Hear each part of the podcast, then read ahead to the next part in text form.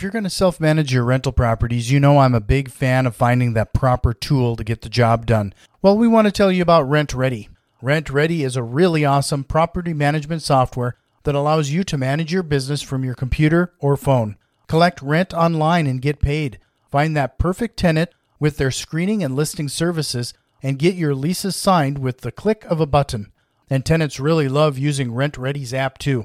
They can pay rent using card, ACH, or cash, set up autopay, get renter's insurance if you require it, and even build their credit score through RentRedi's new credit reporting feature. Did we also mention that RentRedi is unlimited and all of this is flat priced? No tricks or hidden fees. RentRedi is designed for people to manage their own properties so you don't have to worry about paying more for building your business. You can start managing and scaling your rental properties without scaling costs. And RentRedi has given us an amazing deal to pass on to the REI Mastermind Network. You can get RentRedi's annual plan for only $54 at rentredi.com when you use our special code MASTERMIND.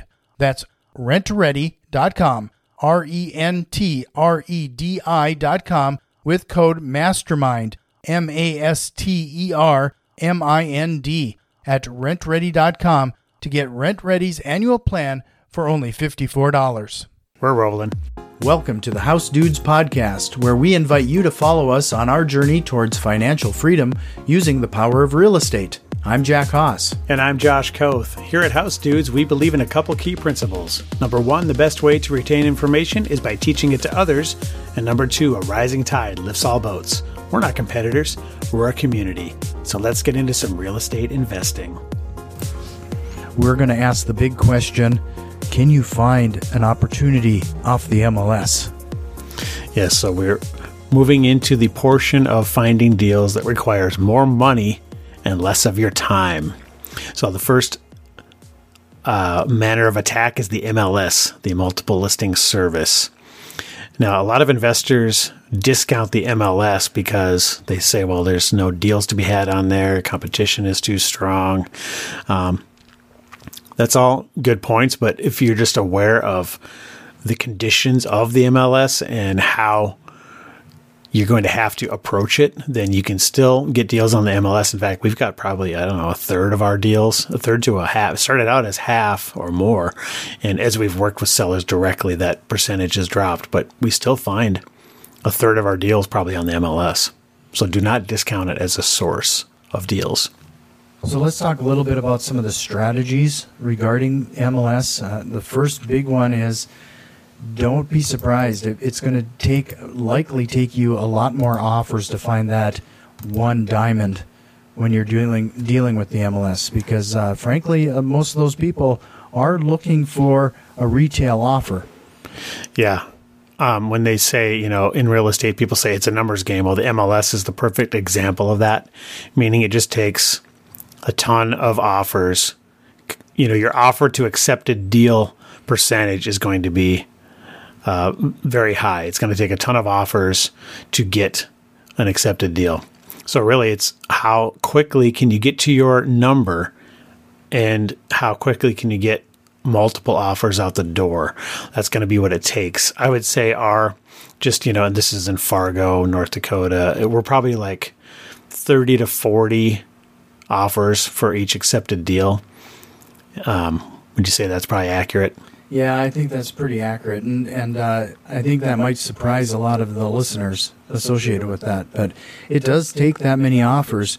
Um, so if you're spending a lot of time running your numbers and and questioning whether you su- should submit the offer, um, submit it, move on to the next one because uh, just hoping that that one offer is going to come come back your way uh, is pretty unlikely. You need to have multiple going on. Yeah, this is where analysis paralysis can really hurt um, investors because they get so hung up on each individual house and overanalyzing and really wringing their hands. Should I submit this? What's going to happen? Well, odds are you have no chance. So you might as well just throw it out there. And then if you get somebody that's willing to play ball, chances are they're not going to just blindly accept your offer either. So, you know, you have a lot of opportunity there to do some due diligence. So don't be afraid to just throw the offer out there because chances are you have no shot. yeah, stop negotiating on on the buy seller's behalf. Um, you're just going to have to run your numbers, make sure that number works for you, and remember that MLS price is more of a suggestion than an actual price. So uh, yeah, it's almost better not to even see what they're asking. Yeah, just you need to be good at analyzing your deals, knowing what you could pay. Come up with that number as quickly as you can and get the offer out the door. That's really the key. And don't be hung up too much on each individual house. That's just a, waste of your time. So, this is where, you know, really getting really good at quickly calculating an offer is important. Um, another thing to keep in mind is, you know, we talk about the buying scale, and we did a whole episode on this, episode 120. And MLS is right at the top because, you know, you're competing against owner occupants and they do not require a profit to be made when they purchase this house. People are willing to overpay and do it all the time on the MLS because, for emotional reasons, they just fa- uh, fall in love with the house and they're willing to overpay. And that's kind of who you're competing against. So it can be very tough to find a deal at the price an investor needs to purchase it at. So just understand that that's who you're competing with, and those are the conditions of the MLS. And you're at the top end of the buying scale. So let's talk about how to get offers out the door. Um, if you're not a licensed realtor, you need to find one and find a realtor who understands this strategy and is willing to submit offers on your behalf with a low percentage of them being accepted. So, really, you need to find an investor friendly agent, as we call it, and somebody who gets it, you know, who understands that they're going to be writing a lot of offers but if they're willing to go through that work, they will have multiple deals, most likely through your investing team in the, over the course of a year. Yeah, and you might want to start with your networking group again. Uh, there are quite a few realtors that actually come to our meetup, uh, and so they're great candidates to help other investors because they, they get it. Uh, the other thing was check with uh, some of those people that you know and, and get a referral yeah, check with other investors. You know, who who do they like as realtors? And once you have a great relationship with a realtor who really gets it and is willing to work with investors, you know, that's another great thing I'll say about the MLS is just as a side note, you can get start to find some of those pocket listings, right? Some of the things that quite haven't hit the market yet. And if your realtor gets wind of them, they may bring them to you before they even hit the MLS. And you know, just start throwing offers out there and you, you just never know. So it's important to be in that conversation. Yeah, and you'll run into some realtors who will like to do kind of verbal offers, um, especially if, if yours is considerably less than what is on on the MLS. Uh, we really push and advise to make sure that you get you put your uh, offer in writing because uh, more times than not, it's because of that situation alone or that action alone that actually has won us deals off the MLS. Yeah, I can't. This is huge. I can't stress this enough. Always put it in writing. Never let the realtor call up the listing agent and say, "I'll just do a verbal pass and see what they think," because the listing agent will most likely say, hell no, uh, that's not even close. I'm not even going to tell my seller about it because if it's not in writing, I don't know if they have an obli- uh, legal obligation.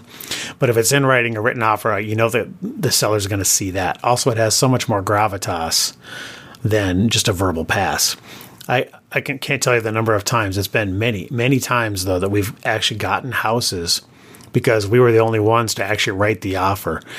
We just got one recently where and I know the listing agent very well.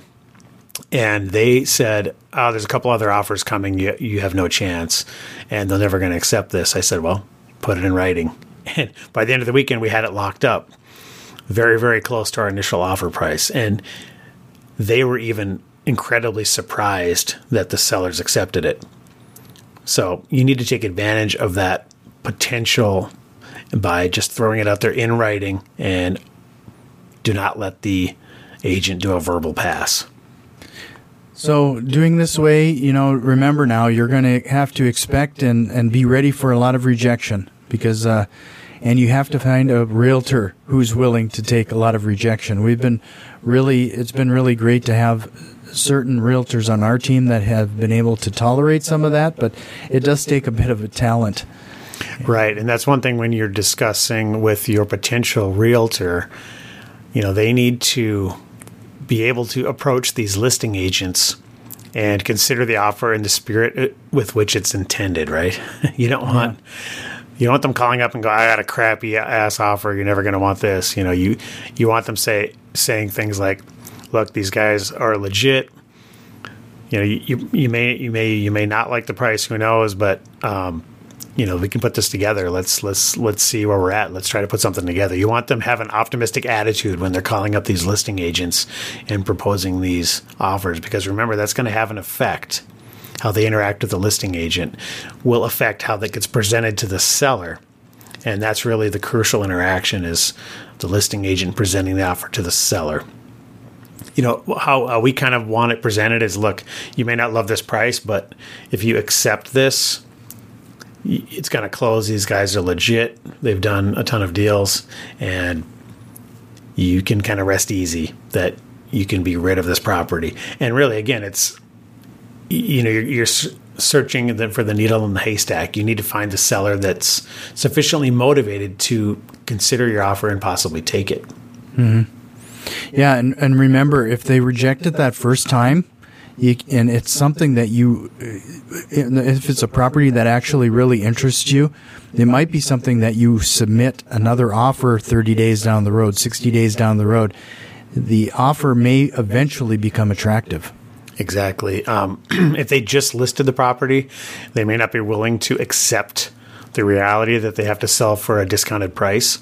But nothing changes that attitude like some time going by. And we believe me, we can attest to this because if we have a flip that is on the, on the MLS as a real retail sale, a month or of sitting on the MLS with no offers will definitely get us to reconsider what we think we can sell the place at. Um, so time, you know, is in your your favor when it comes to those types of deals. So keep an eye out. Yeah, and uh, so let's let's talk a little bit about what people should look for on the MLS that uh, are like I don't want to call them red flags because that means that there's serious trouble. Green flag. Green flag. Yeah, green Let, us go green flag because it's it's money opportunity. But one of those things is if there's only exterior photos of the property we love seeing those because uh, there's typically something going on in the house that will typically will scare away the average MLS buyer. Yeah, I love when there's one picture of a house and it's just straight on from the front. That's my favorite type of MLS listing because you know no owner occupant is probably going to even go see that property because they immediately are suspicious. So that's a great one to go check out.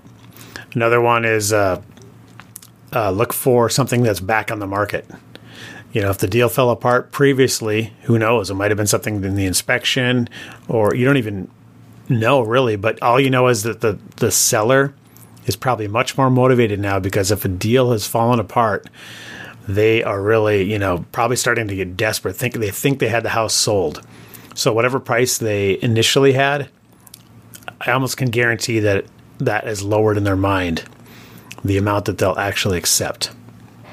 Yeah, those are uh, just two of the things that we've we've noticed when we're dealing with some uh, properties off the MLS, and your your close rate is going to climb as more of those type of opportunities or the more of those signals you you spot. Um, Another one I'll mention too is price reductions. Oh yeah. In addition to just time on the market, once you start to see price reductions, they're basically they've come to the understanding that they're price they're going to get for the property is probably dropping.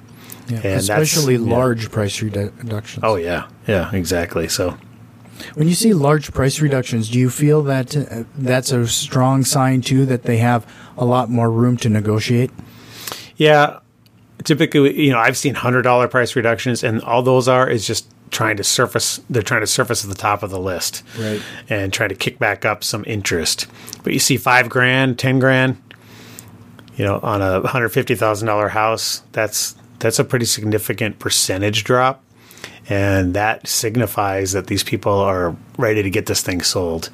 And the more motivated they are, obviously, we know that that means your chances for getting a discount are much higher. So, well, let's probably any other final thoughts. Like I, I, I think we kind of covered a lot of the MLS, but in a nutshell, uh, make sure it's a definitely a numbers game. You make sure that you you hit that MLS hard. It's almost a consistent, persistent behavior again, where we even, Josh, I think you even have it on your calendar to to submit an MLS offer on a daily basis. Yeah, I try to submit one a day. I figure that's five a week. You know, that's twenty five a month. That's what's that? What is that? Sixty a year? Yeah. Wait, no. What's twenty five times twelve?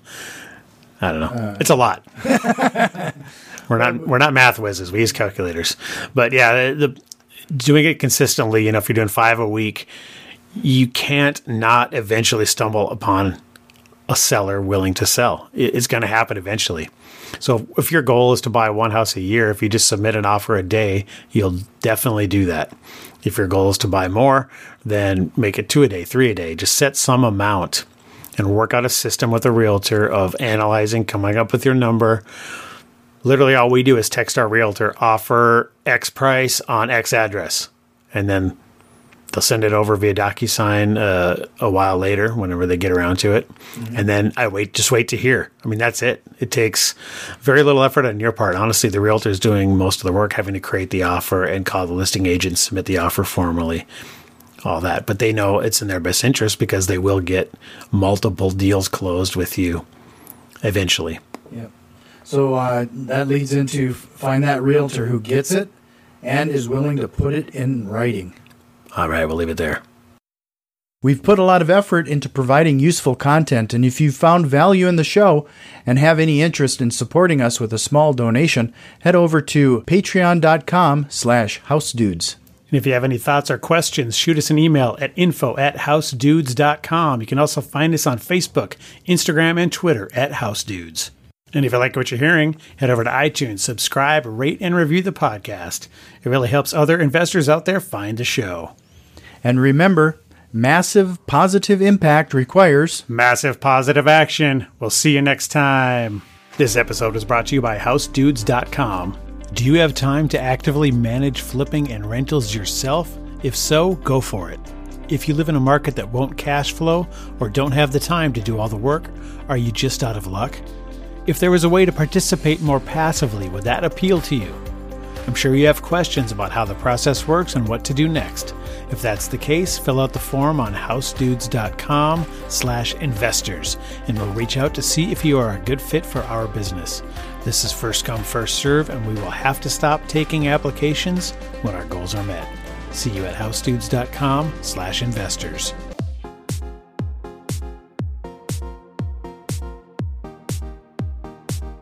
Tell a man what to do with his money, but if you ain't investing in property, then you're dumber than a dummy. I'm not dumb. I'm smart. Well, buy property. That's my advice.